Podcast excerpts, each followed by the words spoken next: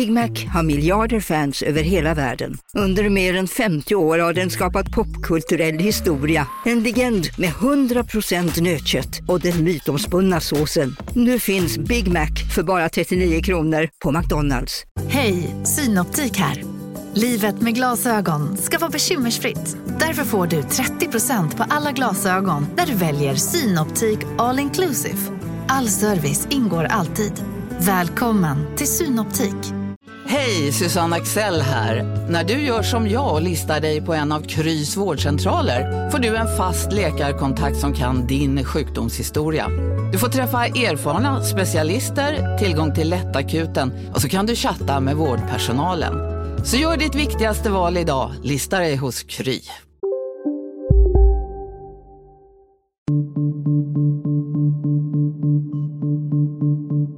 Han var länge den evige påläggskalven som spåddes bli partiledare gång efter gång. Han kandiderade också öppet till posten i den process som slutade med att Håkan Juholt blev partiledare. Nu närmar sig den forne ungdomsordföranden 50, tillhör den närmaste kretsen kring statsminister Stefan Löfven och har fått ansvaret för de mest brännande frågorna just nu i svensk samhällsdebatt. Som inrikesminister ansvarar Mikael Damberg bland annat för polisen och för den civila krisberedskapen och har därmed i uppgift att få stopp på gängvåld, skjutningar och sprängningar. Hur lång tid har Mikael Damberg på sig att vända utvecklingen innan väljarnas förtroende är förbrukat? Mikael Damberg, inrikesminister, varmt välkommen till Fredagsintervjun special. Tack ska du ha. Alltså sent som natten till idag, måndag, skakades Sverige av 2 sprängdåd igen, får vi väl säga. Ett ägde rum knappt ett stenkast från TV-huset i Stockholm, ett annat i centrala Uppsala, nära Uppsala slott. Jag tror nog att jag vågar säga att de flesta i Sverige frågar sig nu, vad fan är det som pågår? Mm. Nej, men man blir både förbannad, men som inrikesminister blir man ju också väldigt beslutsam att man måste fortsätta agera. Men förbannad därför att det är ju dimensioner där. Jag förstår att människor som drabbas undrar hur deras bostäder blir förstörda, bilarna står på gatan. Men kanske ännu värre att gå och förklara för barnen när man går till och från skolan vad som har hänt i ett bostadsområde eller så. Det skapar en otrolig otrygghet i samhället och en frustration. Och därför måste man, och då finns ju någonting i det här gängvåldet som är så irrationellt i någon mening, som går över alla gränser, som verkar vara helt likgiltig mot andra människor och deras säkerhet. Så att den här frustrationen vi känner nu i Sverige, den måste ju också omvandlas till beslutsamhet som innebär att det går att vända det här. Jag som inrikesminister, jag jobbar ju väldigt nära polisen och följer dem, och de har ju gått in i ett nationellt läge där Operation Rimfrost, där de kraftsamlar mot de här individerna och grupperingarna som står för våldet i Sverige. Och ju mer jag följer dem, desto mer övertygad blir jag om att det kommer att ge effekt. Därför att så sent som förra veckan till exempel så dömdes ett antal personer i Malmö till exempel för att vara inblandade i ett stort antal sprängningar i södra Sverige. Och nu är det dags att följa den domen med fler domar så att fler av de här åker i fängelse. Av naturliga skäl så talar man gärna om vad som ska göras och i framtiden förhoppningsvis kommer se ut. Men det här har ju ändå pågått, varit i och för sig då stigande under lång tid. Enligt research från DN så är ju utvecklingen de senaste åren ganska dramatisk. Bara under er förra mandatperiod, mellan 14 och 18, mer än 3-faldigades antalet män mellan 20 och 29 år som sköts ihjäl. 3-faldigades på bara 4 år. Mm. Och det har ju att göra med gänguppgörelser som får någon form av ett helt nytt uttryck, eller delvis nytt uttryck. Historiskt, alltså polisen och forskare förklarar för mig att tidigare i gängkriminella miljöer, då kanske man kanske misshandlade någon, man hotade någon, eller så sköt man någon i benet för att markera att den här skulden ska betalas nu och så. Nu är de här nätverken mer lösliga, de är inte lika stabila, och då blir våldskapitalet ett sätt att göra karriär i de här kriminella kretsarna. Och då betyder det att en del av de här unga männen, använder skjutvapen och sprängmedel i en helt annan nivå än tidigare. Men det du beskriver, det är ju en våldsinflation kan man säga, där värdet på en våldshandling ständigt sjunker, så man måste liksom öka valutan på något sätt. Varför just här? Om man tittar historiskt, bara för att sätta det lite perspektiv, så våldsanvändningen i samhället i stort går ju inte åt samma håll. Alltså, historiskt sett så har ju det är mindre dödligt våld idag än när jag gick ut gymnasiet till exempel. Det tror jag inte folk förstår. Men däremot så det ökar verkligen i de här grupperingarna. Och jag har ställt frågan till forskarna, vad är det som gör att det här händer just här och hos oss? Och då säger forskarna att det finns ingen entydig förklaring till det. Vi har sett samma utveckling i vissa stora amerikanska städer vid tillfälle. Vi har sett att i Storbritannien har det varit väldigt mycket knivvåld nu under en tid. Så det här går lite i cykler, men det finns också det positiva med detta är att många andra städer, länder som har drabbats av det här, där polisen har kraftsamlat har det gett resultat och fått ner det här. Så jag är helt övertygad om att vi kan göra det i Sverige också. Men det bygger på både kraftfulla, repressiva, hårda insatser. Men någonstans måste vi också se till att fler unga människor inte dras in i de här miljöerna. Och då är narkotikahandeln vägen in i de här kriminella miljöerna som vi måste få ner användandet i Sverige. Men ni måste ändå ha tänkt nu i regeringen, ni har suttit ändå sedan 2014, vad var det som ni inte gjorde eller började göra under de första åren som ni borde ha gjort? För att den här utvecklingen är ju som sagt helt unheard of. Ja, men jag tror att både vi och tidigare regeringar känner ont i magen över att man borde ha gjort mer åt de här mest utsatta områdena. För många av de här skjutningarna och sprängningarna har ju sin grund i konflikter som finns i de mest utsatta områdena i Sverige. Och där har segregationen fått växa sig stark, men också att staten i form av polisen med dess våldsmonopol till exempel har varit frånvarande. Så polisen har inte funnits i områdena under ganska lång tid. Nu har det hänt. På senare år har polisen prioriterat det. Och nu gör vi en kraftfull satsning så polisen är mer närvarande. Vi bygger ut polisen på ett sätt som inte går att jämföra i modern svensk historia. Men det tar ju tid. Som du vet, på frågan varför gör vi inte mer då? Det tar 3 år innan en polis är riktigt anställningsbar, innan man har gått utbildningen och dessutom har kört den första 6-månadersperioden för att kunna bli anställd som riktig polis. Så det är nu de börjar komma ut och det är nu polisen börjar växa runt om i Sverige. DN hade en annan intressant genomgång i höstas där de jämförde några av Sveriges storstäder med Berlin. Jag vet inte om du läste den, men där framkom ju då att alla de förutsättningar som finns i Sverige och som brukar användas som förklaring till vår extrema utveckling, de finns i minst lika stor utsträckning i Berlin. Barnfattigdom, intensiv narkotikahandel, stor asylinvandring på kort tid. Ändå har Berlin med sina då nästan 4 miljoner invånare så gott som inga sprängningar, inga handgranater och en bråkdel av skjutvapenvåldet som vi ser i Malmö, Göteborg, Stockholm. Återigen så är det svårt att fatta tycker jag. Mm.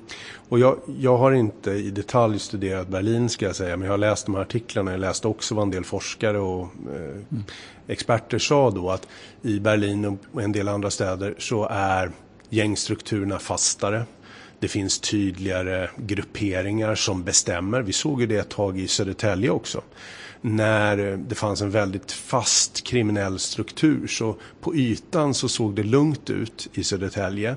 Men när det väl skakade till, då blev det väldigt våldsamt under en period och polisen var tvungen att sätta in väldigt stora insatser.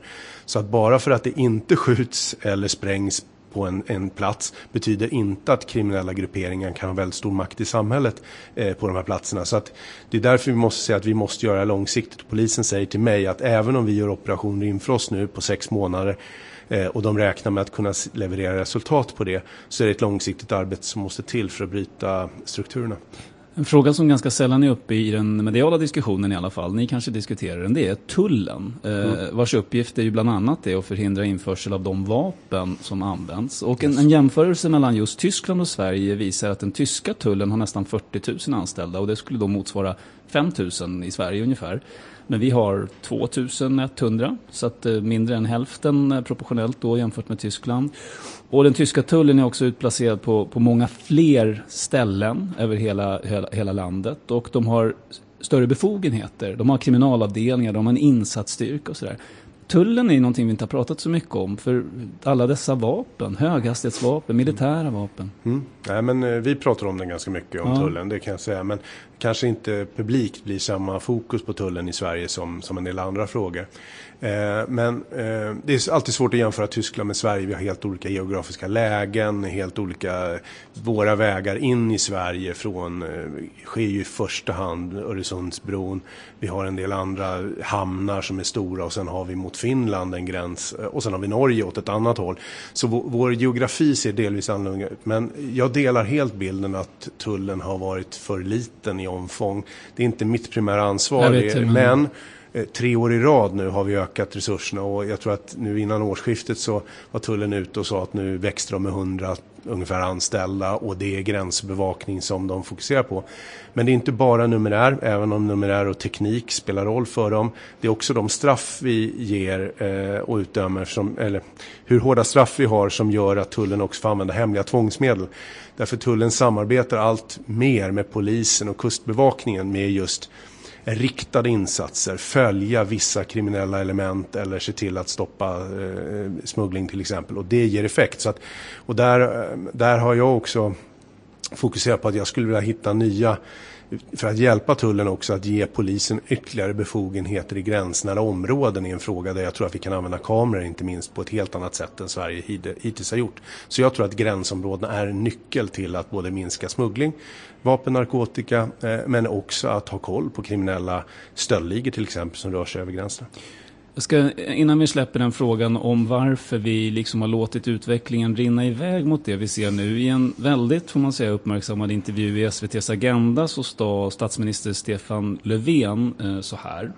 Det var, om man går tillbaka lite grann i tiden så var Sverige förskonad från den här typen av brottslighet. Men alltså andra länder hade det problemet, och då kanske vi inte riktigt såg det komma. Och det här har utvecklats under lång tid. Vi hade förut våldsbrott och dödande som var med inom låsta dörrar så att säga, i en lägenhet mellan missbrukare eller i nära relationer. Det har minskat. Nu har vi den här typen av brottslighet istället, och vi kanske inte såg det komma. Hans mycket kritiserade uttalande rymmer en paradox, för han säger å ena sidan att det här har växt fram under mycket, mycket lång tid, men vi såg det ändå inte komma. Ja, dina tankar om det? Ja, men jag tycker den här intervjun fick flera dimensioner och kritiken hamnade åt olika håll. Det jag tycker var lite märkligt, det var också en kritik över att man kunde påtala att det fanns sociala strukturer som drev brottslighet och kriminalitet, och att det skulle vara kontroversiellt. Det är det ju inte. All kriminalforskning visar att det finns ett samband där, och har man utanförskapsområden som fått växa under lång tid så blir det ofta en grogrund för kriminalitet. Det andra var att om vi såg det komma eller inte, klart, jag tror ingen politiker som har varit aktiv under de senaste decennierna kan säga att nu gjorde vi tillräckligt när vi ser den här utvecklingen. Och därför var det inte bra att man inte agerade tidigare, och det etablerades gäng. Först var MC-gängen var ju väldigt var aggressiva och kom via Danmark in i Sverige och etablerade sig och fick fast fäste här under lång tid. Och nu har vi sett att den där gängstrukturen har ändrat karaktär, och att ännu fler också lösare gäng står för mycket av våldet och kriminaliteten i Sverige. Och då måste vi agera och göra det. Så för mig är det som också var frågan var varför skjuts det och sprängs det i Sverige? Och just den frågan är lite svårare för kriminologer och polisen att svara på. Du var inne på det från början. Vad är det som gör att det just sker här? Det är inte lika lätt att svara på, men att vi alla har ett ansvar för att vi har hamnat i den här situationen. Men mitt ansvar som inrikesminister var att jag måste ha ansvar här nu. Jag kan inte hålla på och komma undan med vad andra har gjort tidigare eller inte. Jag måste se mig själv i ögonen, och jag måste se väljarna i ögonen och säga att vi har full fart framåt, vi gör det som går att göra. Och det är det vi gör med att bygga ut polisen, ge polisen nya verktyg, stärka tullen 3 år i rad. Se till att vi nu klämmer åt där från alla håll, och dessutom försöker använda samhällets samlade kraft mot de här kriminella gängen. Ibland talar vi bara polis nämligen. Jag tror att Skatteverk, Försäkringskassa, många av de andra stora myndigheterna kan vara minst lika tunga aktörer i kampen mot gängkriminella i Sverige. Den här intervjun som vi var inne på, det kanske var också lite grann när den kom som gjorde att den fick så mycket uppmärksamhet. Men likväl, det här har ju stått på något sätt i eldskrift på himlen i åratal, tror jag många tänkte. Hur kan han säga att vi inte har sett det komma? Ja, men han menade inte, som jag tolkar det, statsministern menade inte att han inte sett en växande segregation, en växande utanförskap. Det han inte såg, och kanske var meningen om att det här moduset skulle ändra. Från att man sköt varandra i benen eller man gjorde knivuppgörelser till att man skulle börja skjuta varandra. Brutaliseringen.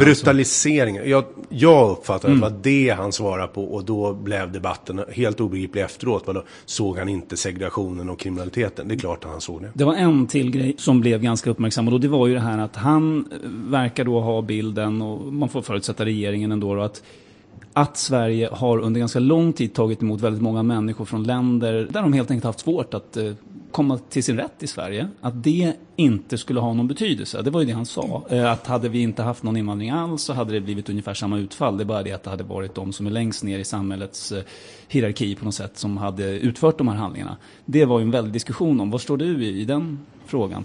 Ja, men det vi vet är ju att mycket brottslighet begås av fattiga människor. I de områden där vi har störst segregation så gror mycket av den grova brottsligheten.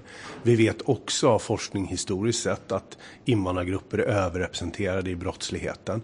Så det är klart att det går att göra ett sådant samband. Men man måste också se att många av de gäng vi ser idag var etablerade långt innan flyktingkrisen 2015. Och den är ju lite av en halmgubbe egentligen. Nej, men det är ju de facto sant att många av de här kriminella strukturerna har funnits en tid nu i Sverige och vuxit sig fast. Så att jag tycker att idag känns det som att samhällsklimatet är att man måste alltid ha med den här förklaringsfaktorn för att bli respekterad i debatten, för att verkligen ta det på allvar. Jag som inrikesminister, jag struntar i vart man kommer ifrån, vad man har för bakgrund, om ärligt talat struntar i viss mån ifall man har haft trassliga familjeförhållanden. Om du spränger eller skjuter, då ska du sitta i fängelse, du ska inte gå på gatan. Sen måste vi göra mer för att integrationen ska gå snabbare för de som har kommit till Sverige och ska få stanna, men också att bekämpa liksom utanförskapet i de här områdena, för att långsiktigt, om unga människor växer upp i bostadsområden utan att känna någon form av framtidstro, då bäddar vi för problem i samhället oavsett om det är kriminalitet eller konflikter. Jag och alla jag känner skulle...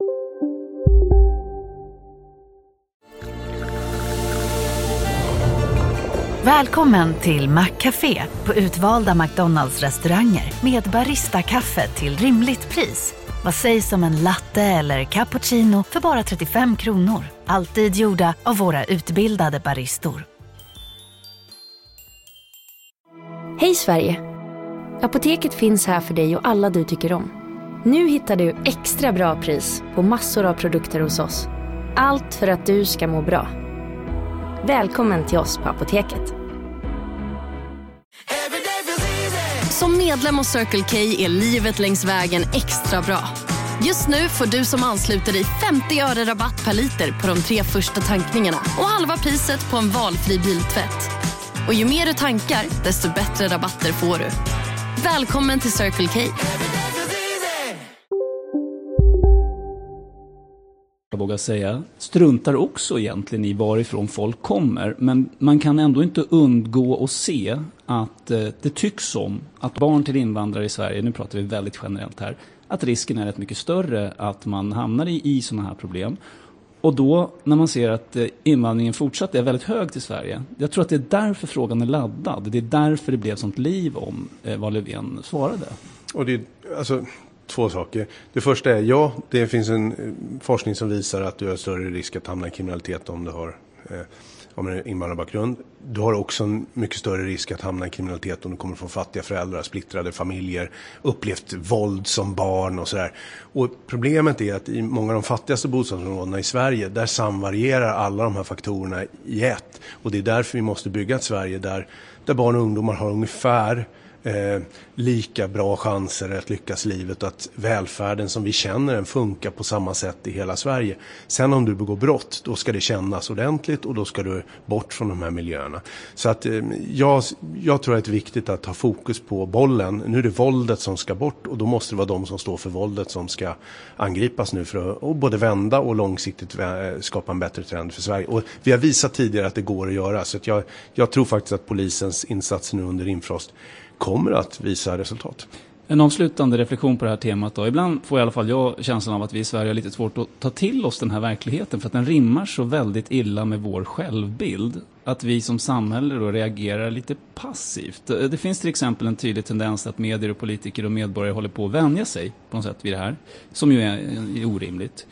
De åtgärder som föreslås framstår i alla fall ofta som rätt senkomna och också otillräckliga, och att vi inte på allvar egentligen är beredda att slakta några av det gamla Sveriges heliga kor, som låga straff eller nästan inga straff för unga förbrytare, den höga tröskeln för att tvångsomhänderta barn som växer upp i dysfunktionella hem, ett skolsystem som funkar som någon slags turbogäst för segregation och även faktiskt en invandring som fortsätter vara bland EUs största.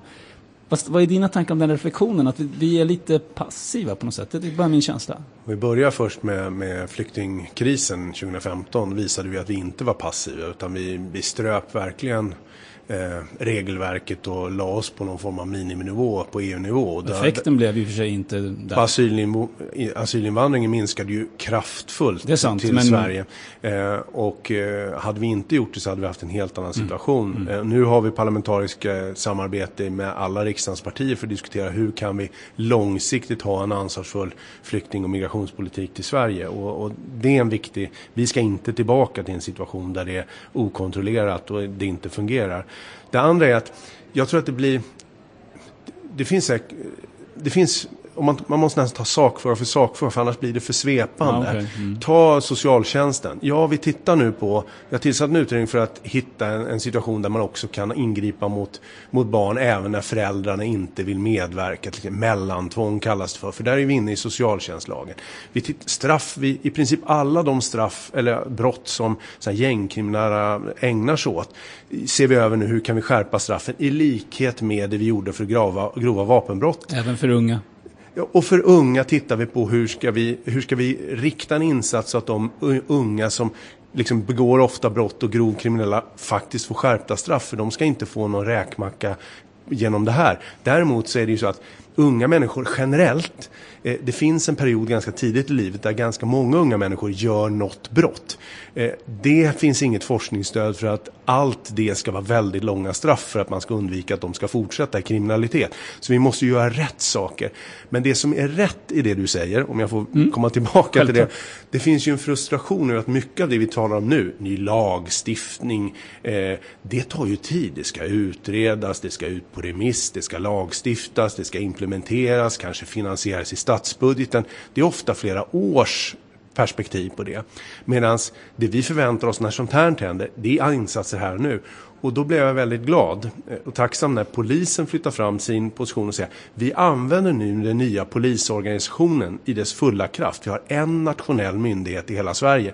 Vi kan flytta resurser, vi kan kraftsamla, vi kan ha mer närvarande öppna poliser, men vi kan också ha mer utredningsresurser där det behövs. Så den typen av mer operativa, snabba insatser behövs när sånt här händer, så att människor känner att det här tas på allvar. Vi går till...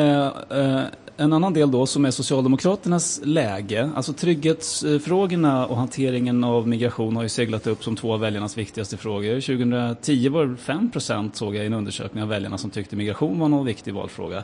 2% tyckte att lag och ordning var viktigt. Tycker du att ni har anpassat er politik tillräckligt mycket efter den här nya agendan, och ska ni kanske inte ens göra det? Det finns ju de i mitt parti som tycker att vi har anpassat oss för mycket till den nya agendan. Att vi pratar för mycket om trygghetsfrågor och vi lägger för mycket budgetmedel på att jobba med de här frågorna. Men där är ju statsministern var väldigt tydlig. Han sagt att vi kan inte upprätthålla ett samhällskontrakt. Vi kan inte tala om ett tryggare Sverige som inbegreppar sjukvård, skola, om människor känner osäkerhet på gator och torg. Så för oss går det här ihop. Så vi har bestämt oss för att staten och samhället måste bli starkare i det här. Och då måste det få prioriteras. Både med hårdare straff, mer förebyggande insatser, men också en starkare polisorganisation. Så att jag brukar säga det, jag ber inte om ursäkt för att vi skärper straff och bygger ut polisen. Däremot så skulle jag önska att den politiska debatten också orkade med att prioritera de förebyggande åtgärderna.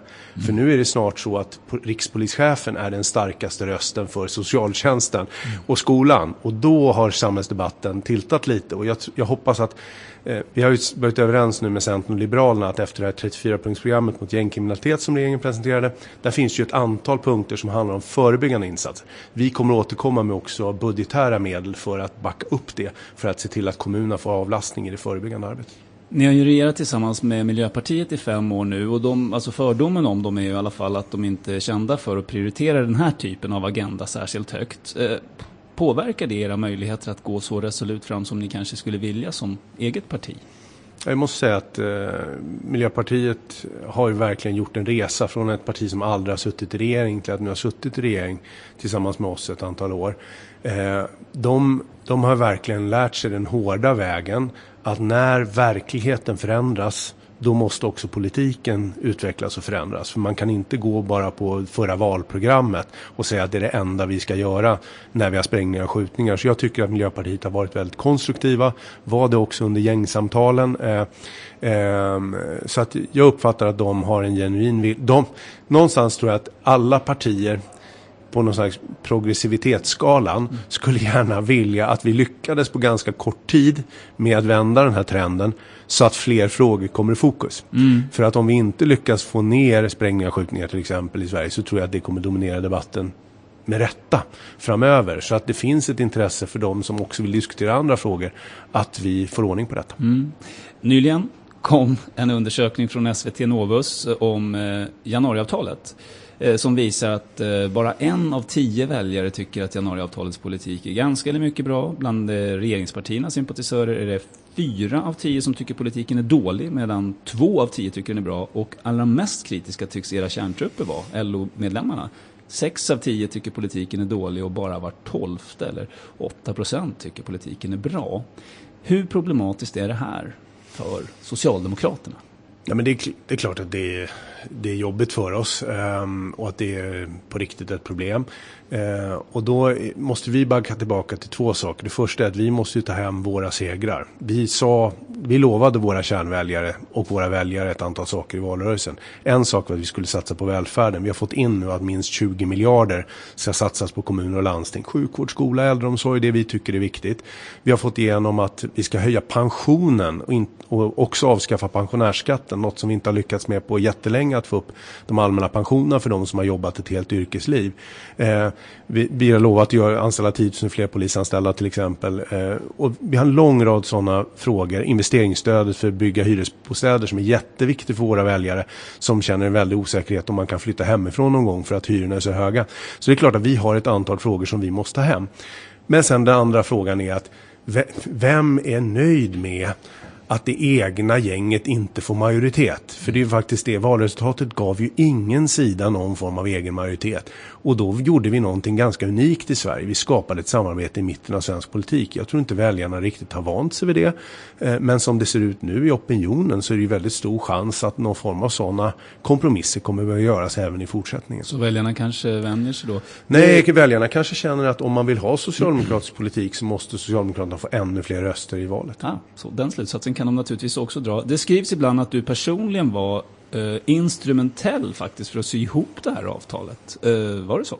Nej, vi var ju ett gäng som var med och förhandlade det här avtalet på slutet, och jag var en av dem, så jag hoppas att jag bidrog på något sätt. Kom du in som good cop efter Magdalena Andersson som beskrevs som någon slags bad cop? Nej, det där är en jättekonstig beskrivning. Ni jobbar inte så? Nej, vi jobbar inte så.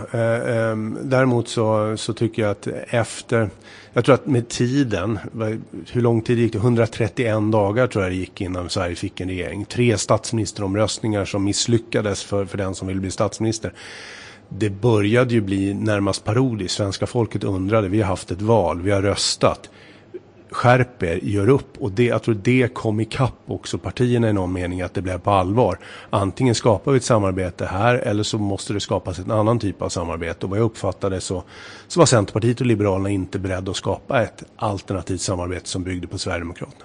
Hur svårt är det för ett parti som ditt då, som under decennier i princip har kunnat lova saker i valrörelsen och sen har alla möjligheter att genomföra precis den politiken i regeringsställning, något som också väljarna kanske, i alla fall de som är lite äldre, är vana vid, och nu är ni ett av flera liksom partier som kompromissar? Jo, men så ser verkligheten ut. Men hur påverkar det liksom er självbild och väljarnas bild? Jag tror att människor utanför Socialdemokraterna har nog haft bilden av oss att vi fortfarande går omkring på våra interna möten och tror att vi har 52% av väljarstödet.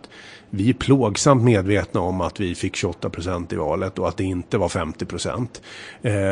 Däremot så är vi också helt övertygade om att vi är ett parti som slåss för vanliga människors ekonomi. Oavsett om det är löner, pensioner eller att människor ska kunna flytta hemifrån till en hyreslägenhet som det går att flytta in i. Och de frågorna är fortsatt jätteviktiga för oss. Och när vi kan leverera på det och visa att till exempel vi byggde ett samarbete i mitten, inte med extremisterna i svensk politik. Vi kan också leverera på vallöften. Så tror vi att det får effekt för väljarna ser att man är seriös och man gör det man lovade i valrörelsen. Extremisterna i svensk politik sa du i pluralis. Räknar du in Vänsterpartiet alltså bland extremisterna i svensk politik? Nej, jag fokuserade på ett annat parti. Och det partiet... vi var ju tydliga i valrörelsen. Det finns ju en diskussion nu om att det är konstigt att vi inte förhandlar eller gör upp mer med Sverigedemokraterna. Men vi lovade ju faktiskt väljarna att vi inte skulle förhandla med Sverigedemokraterna. Vi skulle skapa ett annat typ av samarbete. Om inte vi fick egen majoritet. Mm. Om inte vi fick så mycket röster så att vi kunde bestämma själva. Så skulle vi försöka samarbeta i mitten av svensk politik. Vi gör exakt nu det vi sa innan valet. Gör vi efter valet. Men det är klart det är ovant. Jonas Sjöstedt hävdar ju att den punkten i januariavtalet som stadgar att Vänsterpartiet inte ska ha något inflytande, den har redan fallit, säger han. Delar du den bedömningen? Men Jonas Sjöstedt har ju varit medveten om hur mandatfördelningen såg ut sedan valnatten. Han såg hur omöjligt det var att skapa olika regeringsalternativ och han valde till slut att avstå från att rösta för att släppa fram Stefan Löfven. Hur han väljer att agera under den här mandatperioden, om han med brottmod vill avsätta regeringen och släppa fram Kristersson eller Åkesson som statsminister i Sverige. Den frågan får ställas till Jonas Sjöstedt. Vi kan konstatera att vi socialdemokrater förra mandatperioden, när vi hade möjlighet att ta ett samarbete med Vänsterpartiet också i budgetära frågor, så hade vi ett bra samarbete. Vi drivs ju i grunden av en jämlikhetsidé som vi och Vänsterpartiet delar. Men Vänsterpartiet måste ju också se hur mandatfördelningen ser ut idag och vilka alternativ som finns att styra Sverige. Men menar du att ni då hedrar den punkten i avtalet fortfarande? De har inget inflytande i svensk politik. Nej, men vi kan inte gå in i ett avtal där vi säger att vi inte ska förhandla med Vänsterpartiet och sen gå in och förhandla med Vänsterpartiet. Det går ju inte. Och det är alla medvetna om. Däremot så vet ju Vänsterpartiet att vi socialdemokrater är ju garanter i samarbetet för många av de frågor som Vänsterpartiet tycker är viktiga. Mm. Till sist då, jag lyssnade på regionrådet i Stockholm, eller oppositionsrådet i Region Stockholm, Aida Hadzialic, i en intervju i DN, en serie de har som heter Strategerna tror jag. Och där nämnde hon Danmark som någon slags inspiration, till och med faktiskt när det gäller de frågorna som vi har kritiserat Danmark för under så många år, hårda tag och allt det där. Du vet ungefär vad jag menar. Vad tänker du om det? Har Danmark förvandlats från en skräckvision till ett inspirerande exempel? Ja, men jag vet inte exakt vad som låg i det där, men däremot så tittar vi socialdemokrater har ju ett väldigt nära samarbete med våra socialdemokratiska kompisar i Finland, i Norge, i Danmark. Och vi tittar hela tiden på vad gör man där, hur bygger man ut välfärden, hur hanterar man svåra situationer. På mitt område just nu kan jag säga att vi har nog inte på väldigt många år haft ett närmare samarbete med Danmark kopplat till just gränskontrollerna som vi har mot Danmark och som danskarna nu kommer att försöka ha också i viss mån mot Sverige för att bygga ett närmare polisiärt samarbete för att se till att kriminella inte kan röra sig över gränsen.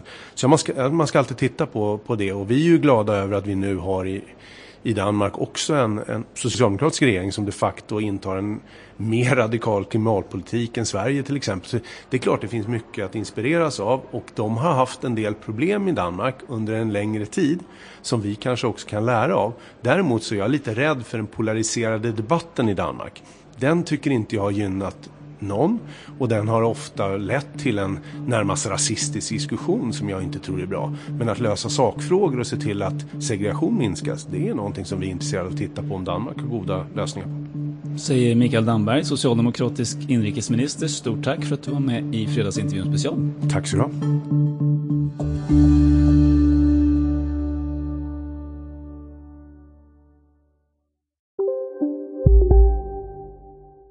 Välkommen till McCafé på utvalda McDonalds-restauranger med barista-kaffe till rimligt pris. Vad sägs om en latte eller cappuccino för bara 35 kronor? Alltid gjorda av våra utbildade baristor. Ska några små tassar flytta in hos dig? Hos Trygg Hansa får din valp eller kattunge 25% rabatt på försäkringen första året. Läs mer och teckna djurförsäkringen på trygghansa.se. Trygg Hansa. Trygghet för livet. Okej, hörni, gänget. Vad är vårt motto? Allt är inte som du tror. Nej, allt är inte alltid som du tror. Nu täcker vårt nät 99,3% av Sveriges befolkning baserat på röstteckning och folkbokföringsadress. Ta reda på mer på 3.se eller i din 3-butik.